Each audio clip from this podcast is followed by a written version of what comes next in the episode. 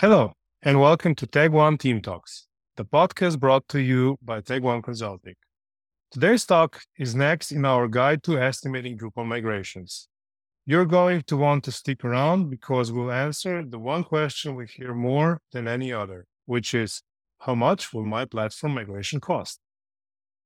We're getting more outreach than ever before from organizations that need help migrating to Drupal or that want to support upgrading their existing Drupal sites. So we're doing a series of talks covering everything you need to know about Drupal migrations, from planning and estimating to to execution and delivery. The Tag One team, the people who actually build and maintain Drupal's migration tools, and the leaders behind some of the most complex and challenging Drupal migrations are going to share their experiences, tips, and tricks to help ensure your Drupal migration or upgrade is a success. In the first two parts of our guide to estimating Drupal migrations, we talked about defining the scope of your project and the many business and technical decisions you have to make to narrow in on the best approach for your needs. That includes some decisions that are counterintuitive, like the fact that lift and shift may cost as much, if not more, than a greenfield replatform of your application. A lift and shift might, at the same time, reduce risk, making the extra, cost worthwhile. If you haven't already checked out parts one and two, I highly recommend that you do. Check out the links in the show notes.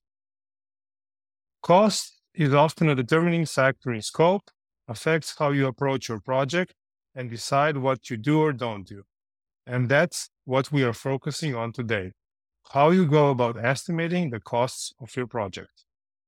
I'm Janez Urevc, Senior Engineering Lead at Tag One, and I'm joined today by really well-known top contributors to Drupal, including Lucas Hedding, Senior Engineer at Tag One, who is one of the five current Drupal Migrate Core subsystem maintainers, and Michael Meyers, Managing Director at Tag One, who produces estimates while sleeping and is a co-host for this series. Welcome, both of you. Thank you for joining me. Thanks, Janez. Um, so first, I would like to uh, talk about estimating from a higher level. Like there are different ways of approaching an estimation. Uh, some methodologies can produce estimates very fast, but might not be that accurate. And some methodologies require a lot of effort that could result in um, you know, fairly high quality estimations that we can really rely on. And Michael, you have a lot of experience with all sorts of estimations for many different projects. Um, so what what are what are the methodologies that you usually use when you're faced with an estimate? Sure. So for us as a consulting company, it might be a little different than say an end user of Drupal and where they might start. But a lot of organizations come to us and, you know, the first thing they ask is, you know, how much is my migration going to cost me? Right. And we need to figure out if we're a good fit for each other, right? Is this the type of project that we're looking for? Are we operating the same kind of budget range? And the way that we try and achieve that is twofold. You know, first, uh, you know, I ask questions like, "What's your budget and your time frame?" And then after everybody erupts in laughter, you know, we get to the non-answer, you know, nine times out of 10, that's something along the lines of, you know, we're still figuring our budget out. Um, or we're looking for you to tell us what the budget is. It's really rare that an organization is going to share their budget, unfortunately.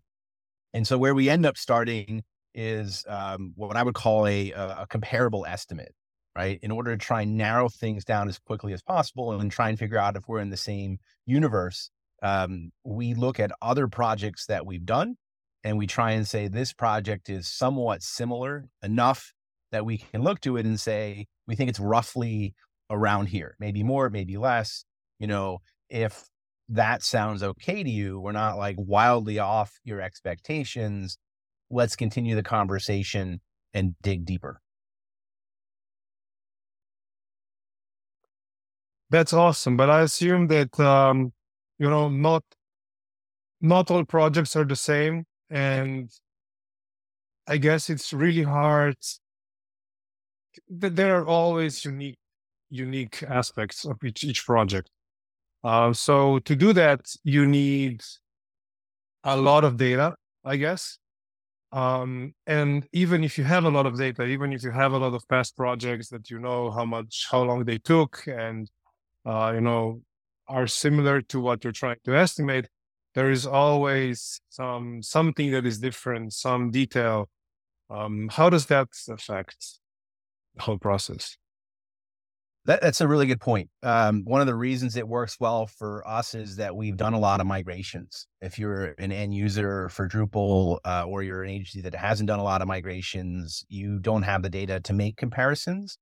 Um, and then, like you said, it's you know, uh, especially when you get into large projects, there's you know, there there are certain fundamental similarities, but ultimately they're very different beasts. And so it's very hard to say your project is like this project. There just aren't those kinds of direct parallels. Um, so what we try and do is uh, look at multiple projects and say this aspect is similar, that aspect is similar, and we try and cobble together uh, a comparable as best we can. Um, you know, uh, ultimately, there are times where we just can't come up with the comparable where we have enough confidence in it, even as a ballpark, right? Um, you know, uh, we did an estimate together, the three of us recently, with a really large, complex project that took a very novel approach, you know, in their architecture.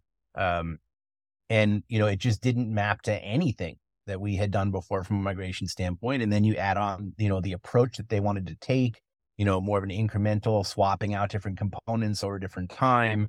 Um, we, you know, we just couldn't look to another project and say, oh, this fits. We couldn't look to 10 other projects and say these components fit. It just, it just didn't, you know, it broke the mold. And that's not uncommon, you know, that it breaks the mold entirely or enough that we just say, you know what, um, we can't give you a, you know, a, a comparable that's really dead on. Um, you know, we can try and give you a range. We did this with another organization where we said, hey, look, for D9 to D10 upgrades, uh, you know, the lowest, the least expensive one we did was over here. The highest one we did is over here we think you're somewhere like three quarters of the way based on what you've told us. So, you know, a pretty broad range and an estimate. But again, for me, comparables are, are not like I wouldn't use a comparable estimate in a in a proposal, I also, you know, a lot of times wouldn't want to do a proposal without having the sanity check of a comparable estimate and make sure that everybody is somewhat aligned on where we're at. Yeah, the problem is if uh, the actual estimate is an order of magnitude different than you know what the client expects. And I think that a, uh, even not so good comparable estimates uh, help you prevent that from happening. Like it it brings everybody on the same page, at least somewhat, which then helps steer the discussions that follow. Um, and what about like let's say we we did the comparable estimate and the prospect client uh, was happy with the range that we provided and then they they would like to get a more detailed estimate how would we go about doing that so we combine a couple of different approaches to do uh, our actual estimates that we'll include in a proposal. And I should say, we you know we only work on a time and materials basis. We don't fix bid things. There are times where we'll time box things. It's not really appropriate for a massive project like a migration.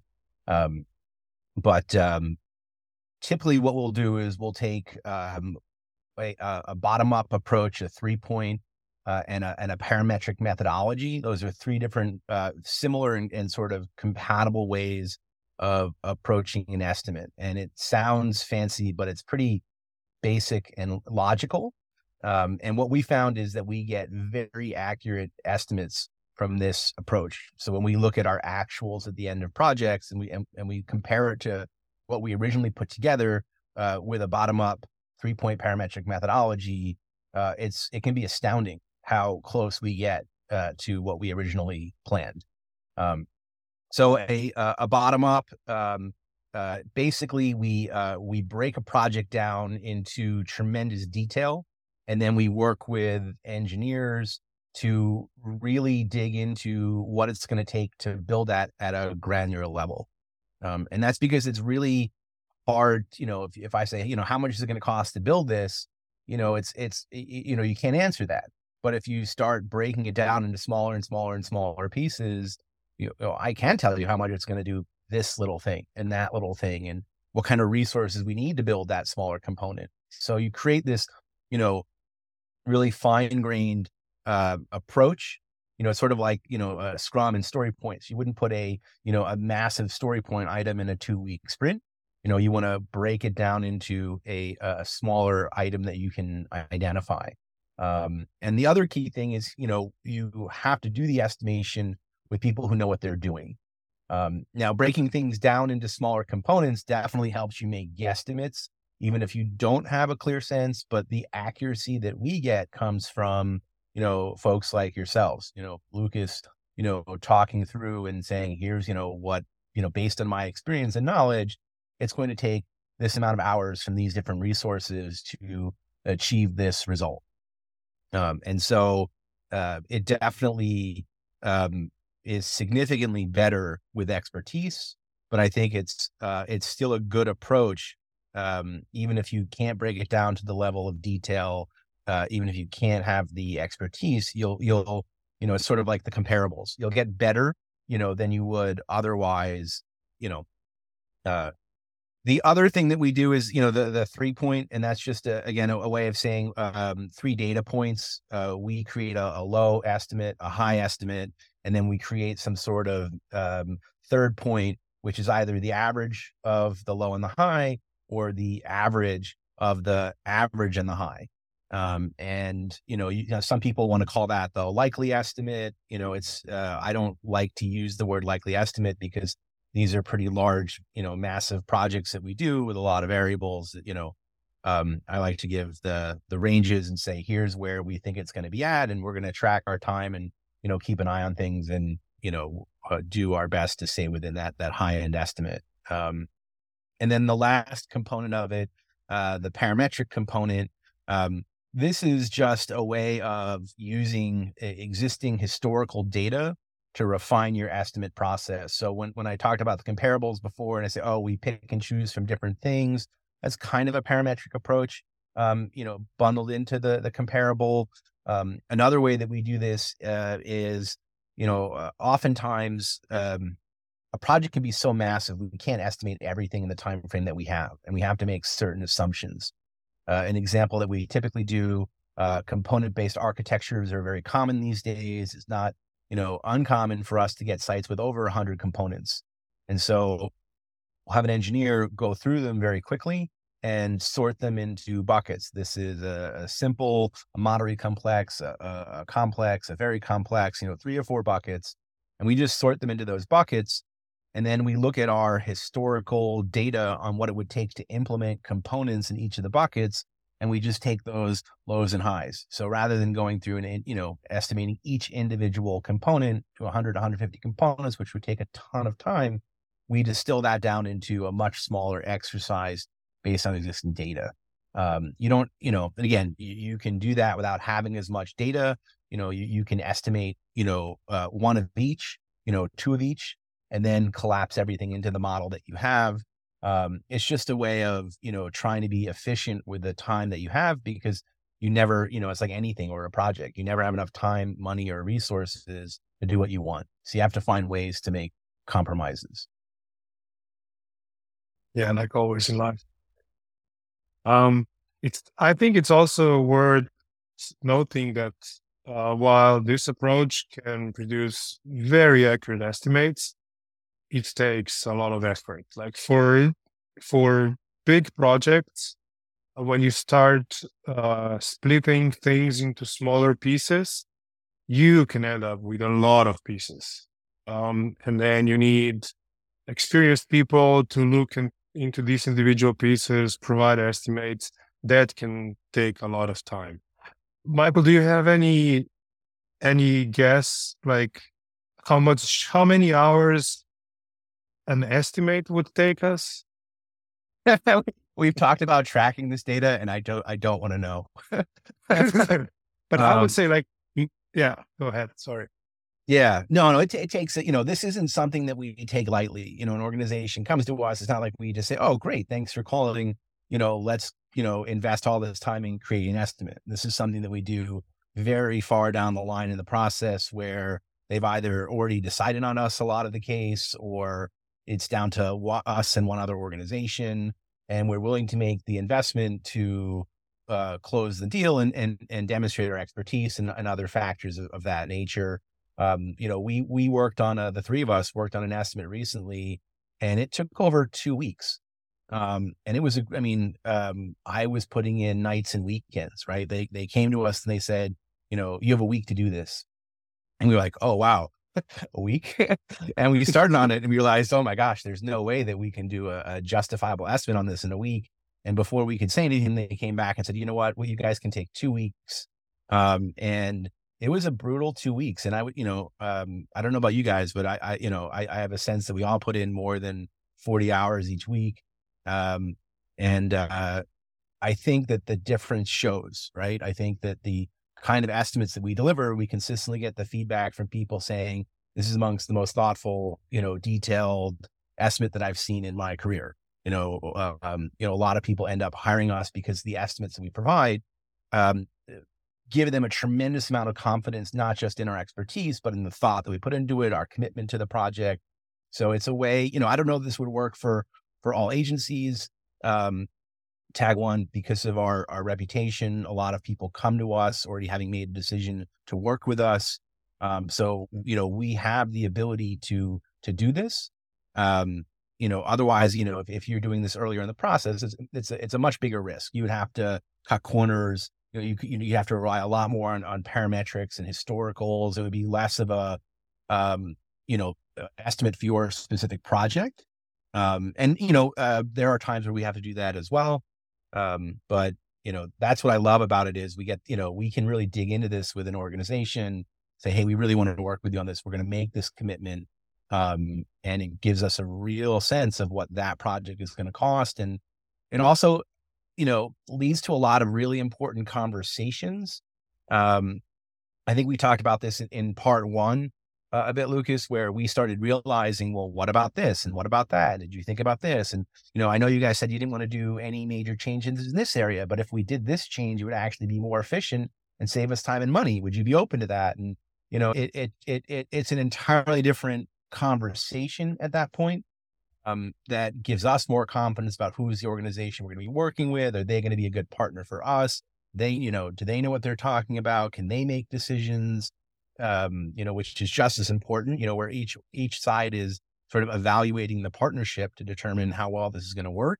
So it, it really, you know, uh, we've walked away from projects where it's clear that it's not going to go well, right? Um, because of what we've learned during the estimate process. And so, um, I think it's well worth the the time if you can do it, but there's definitely ways that you can pare it back uh, if you can't. Yeah, sometimes uh, an estimate for a fairly large project can take as much time as it would take you to build a smaller project, as as we've seen from our yeah. personal experience. Yeah, these are um, to put things into context. We're talking about multi-million dollar uh you know six month to 12 plus month type projects um you know definitely worth the investment. At a quarter of a million dollars you know half a million you'd have to start making you know uh, broader estimates with different approaches like the parametric comparables and narrowing it down from there. Yeah that's that's great. Um, and i've and i've been able to do that michael. I've, I've been able to take and, and use use that on on smaller projects here and there, where where they're That's not awesome. Half half a million, but they're 50 50,000 or let's let's turn it into hours. Let's say you know the the final estimate was three or four hundred hours.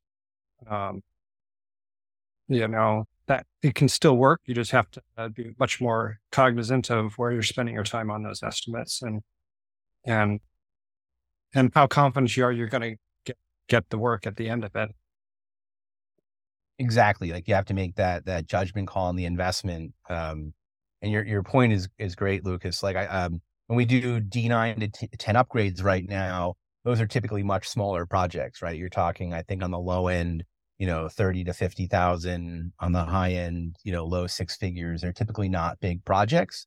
Um, and we're able to take a similar, fairly accurate approach at a lower dollar level. And because it's a smaller project, it takes less time.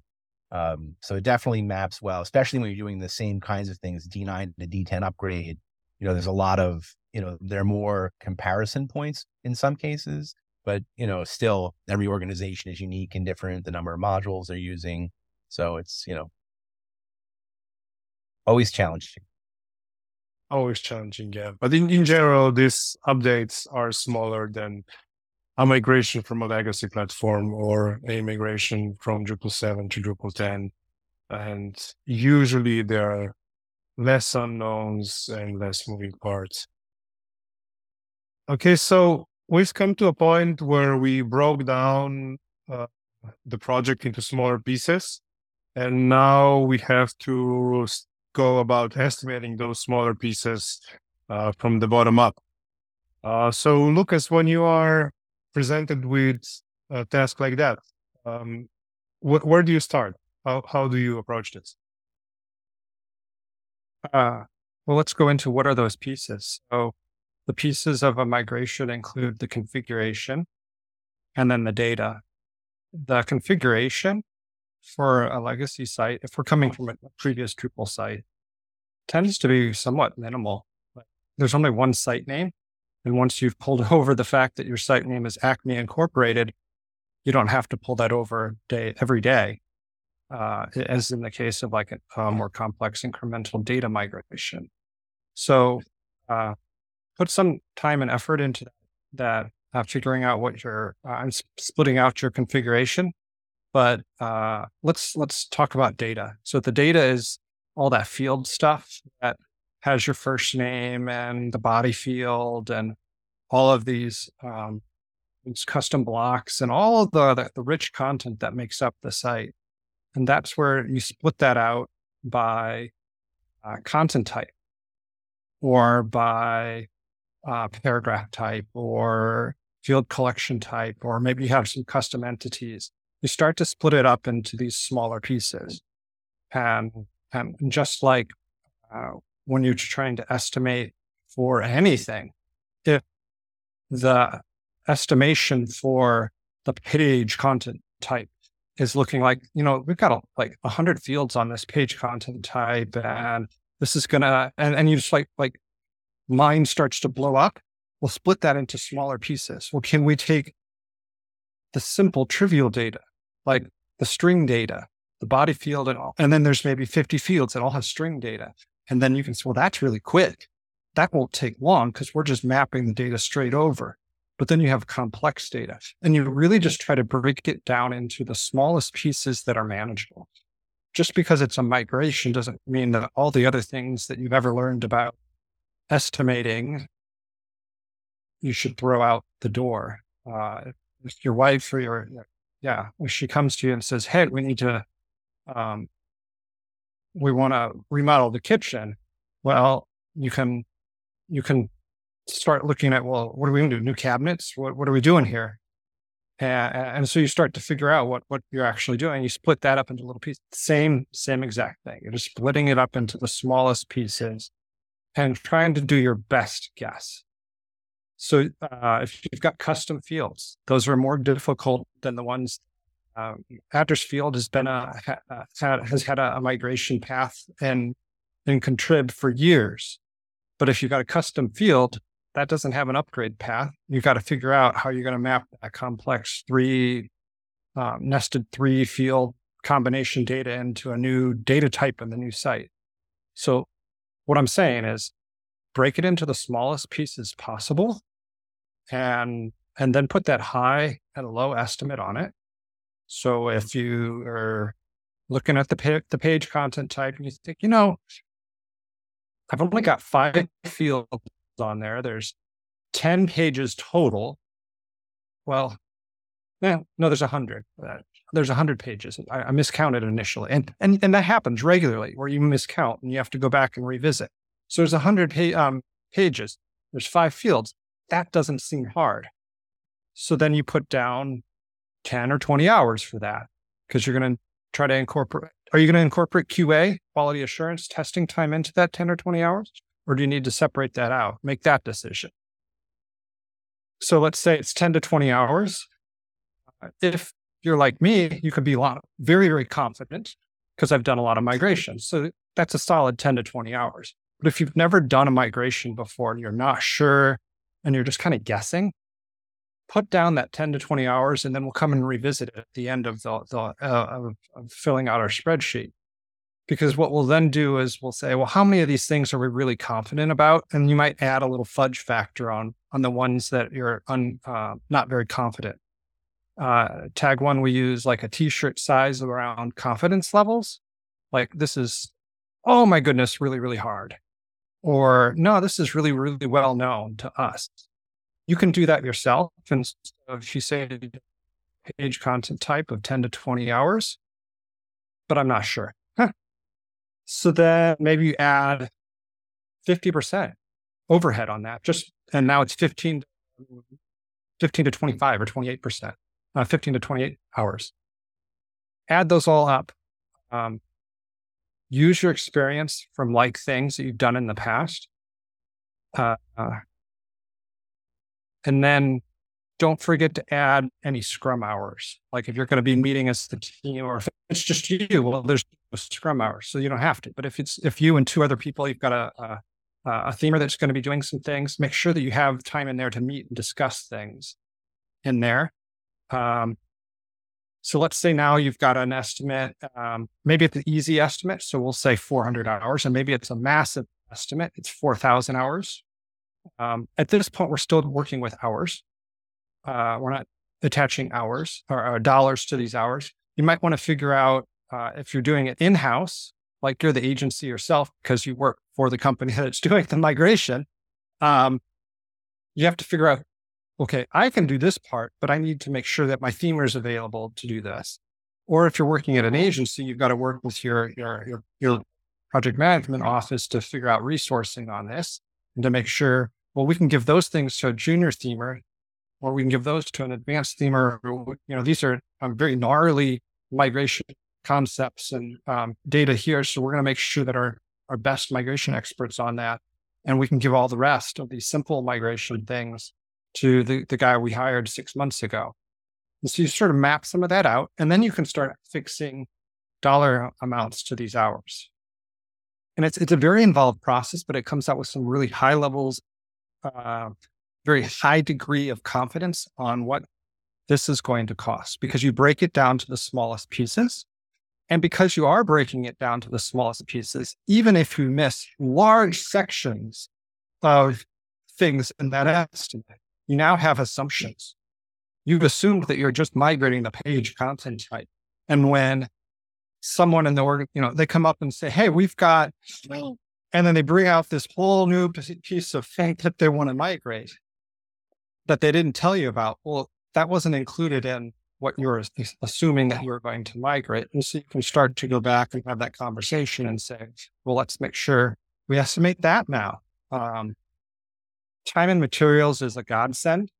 Uh, trying to do an estimate with uh, migration on a fixed bid, you're going to lose your shirt uh, almost every time.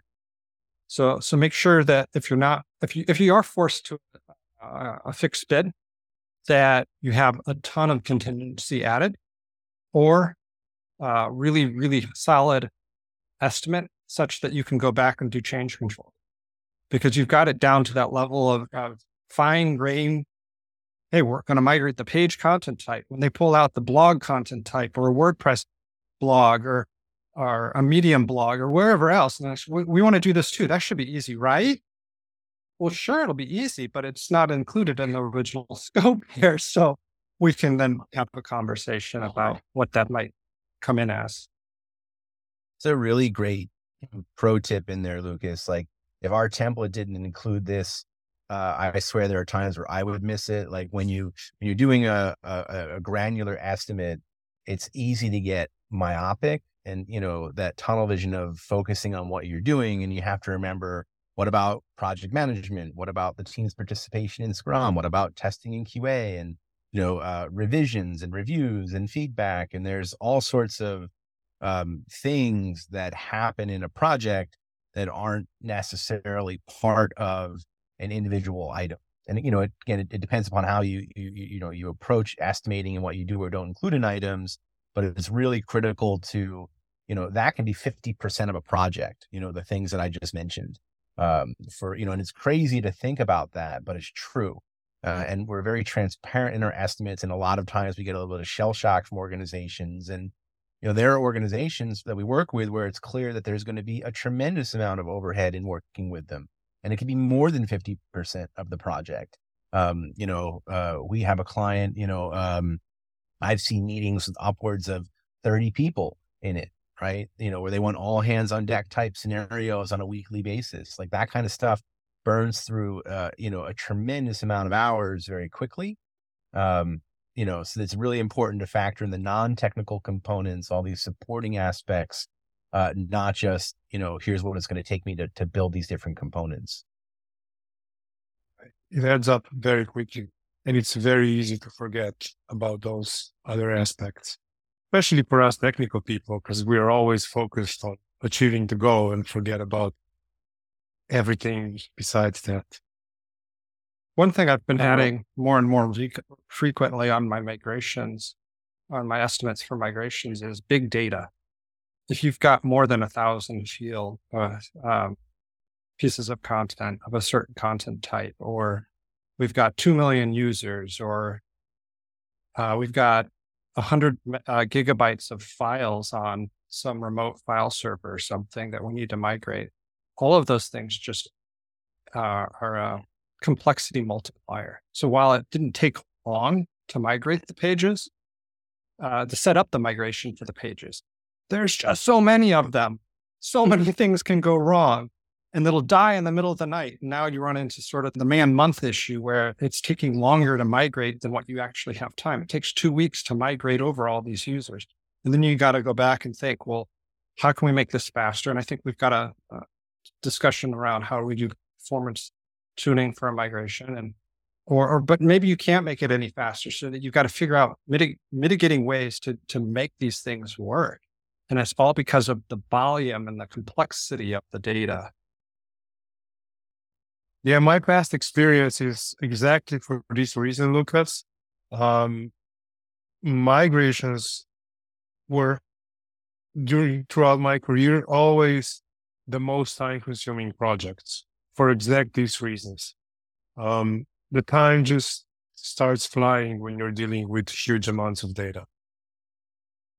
The um, migration aspect of a platform migration is often the most expensive uh, section of a budget, if not among the most expensive. It depends upon the amount of features and functionality you have and how complex your site is. But typically speaking, the data migration component is you know the most expensive or or very close um, in any platform migration. It's substantial. Um, it's it's a big project. Uh, and then Lucas, you made me think of something else, which is uh, the QA. And you know, I don't I don't want to get into it because we, we have a lot to cover, but you know, just you know, something to keep in mind. Um, who's going to look at the data after it's been migrated, right? You know, if you have millions of rows, millions of pieces of content, millions of images, there's things that you can automate, but you can't even, you know, run that level of automation, you know, frequently enough, you know, necessarily, right? You know, you, you really need to think through how you're going to invest in, you know, and, and, and account for that. Um, because that, uh, you know, itself could be a big effort, you know, and often, you know, it's something that we have to do collaboratively with the organizations we work with. You know, no one organization can take it on independently, even with automation. Well, the thing to keep in mind with with QA around a data migration is the data is still there. So if uh, if you get to the point where it's like, where did all these and fill in the blank, what is missing, go. Well, it's on the old site. Hopefully, you well, obviously you've mothballed it, right? Right? You've mothballed the old site somewhere. So six months later, they, they said, "We'll pull out the data from this old conference that we, uh, conference content type. And we're like, well, what conference content type? Oh, that one on the old site. And so you pull it over that. And, and, and it's not Don't- hard. Don't, don't, delete your old system for a year. It's- it's- No, yeah, leave it. It's it's cheap. Throw it on an S3 file system if you need to, you know, the database and the, the, the files from the, the Drupal 7 site, but keep it around.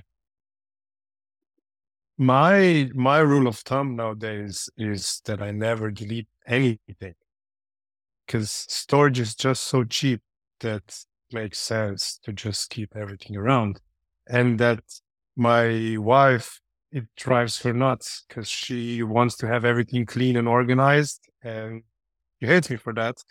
But I think that yeah, keeping stuff around um, proves to be useful at some point. There is another thing that um, could affect the estimate quite a lot, and that is custom code.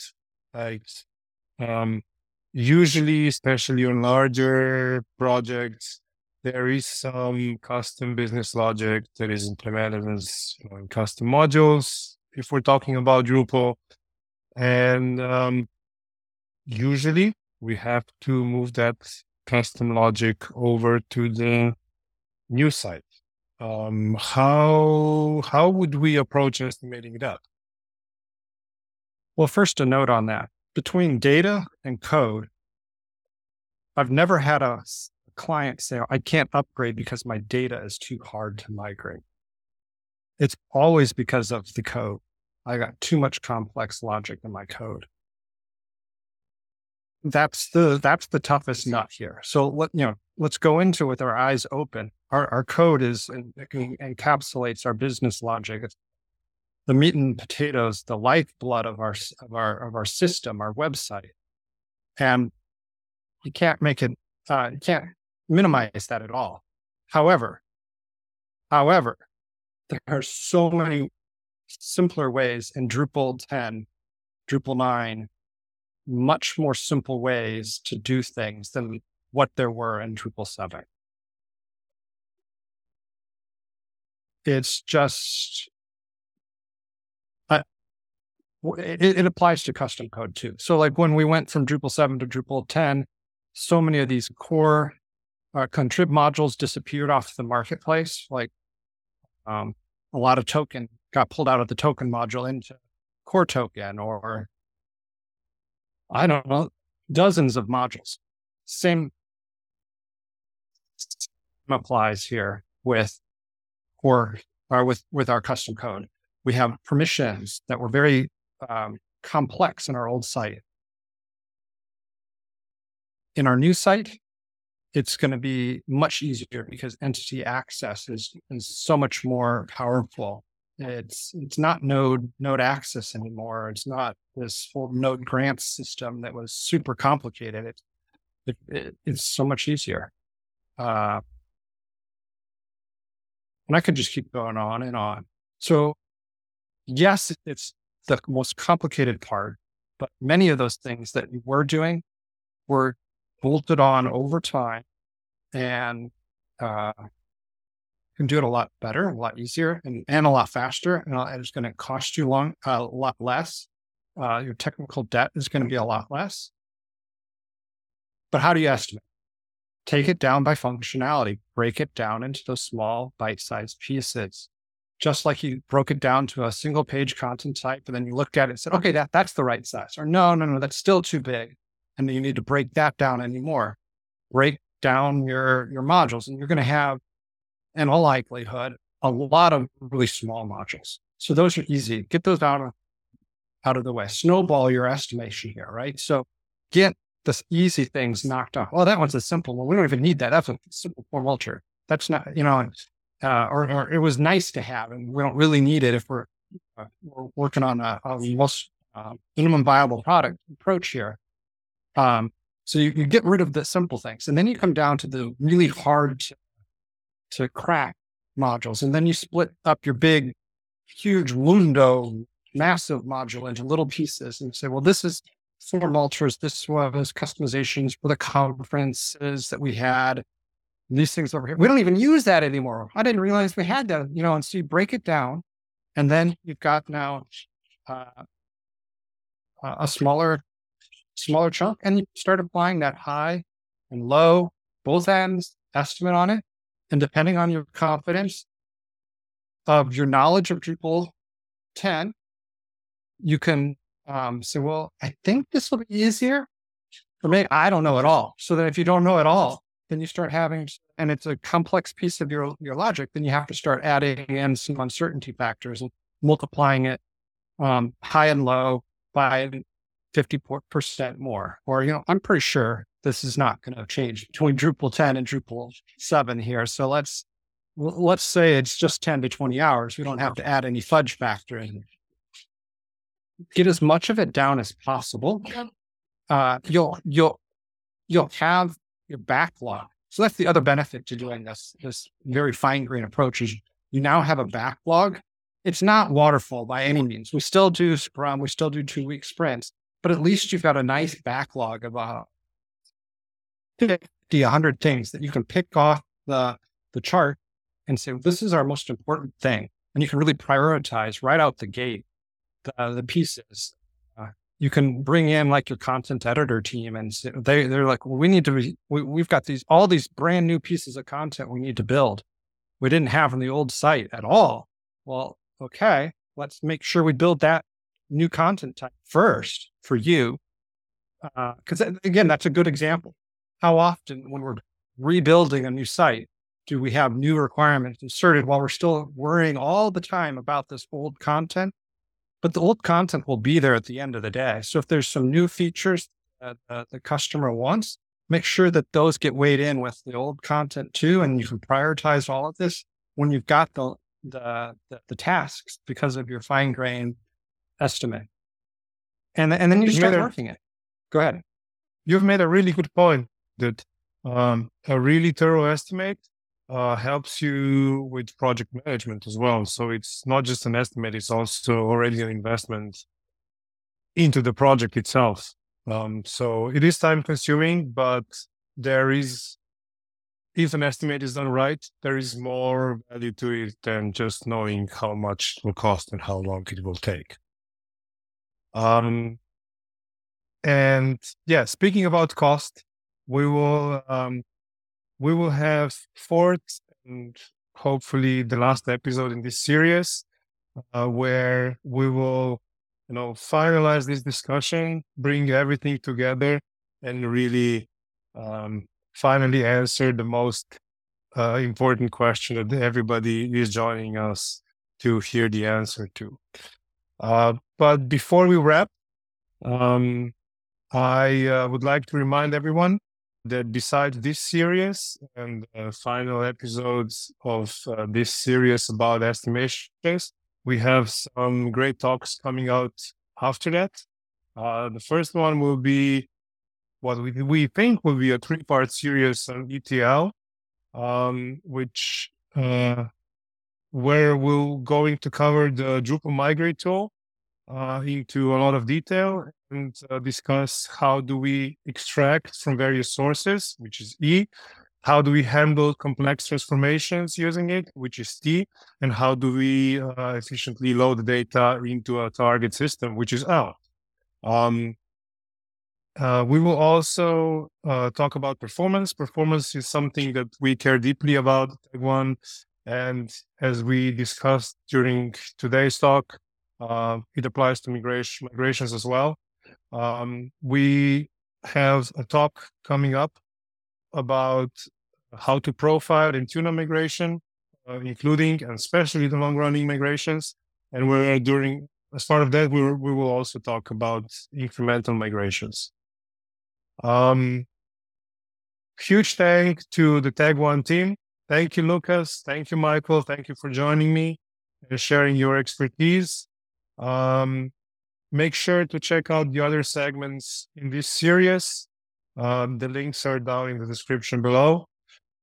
Um, if you like this talk, please remember to upvote it, subscribe it, and share it. Uh, check out uh, past Team Talks at tag1.com slash TTT. That's three T's for Tag One Team Talks. Um, and as always, love to hear your feedback and uh, topic suggestions.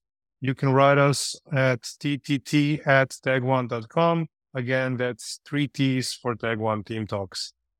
A big thank you to Michael and Lucas and everybody who tuned in. Thanks for joining us.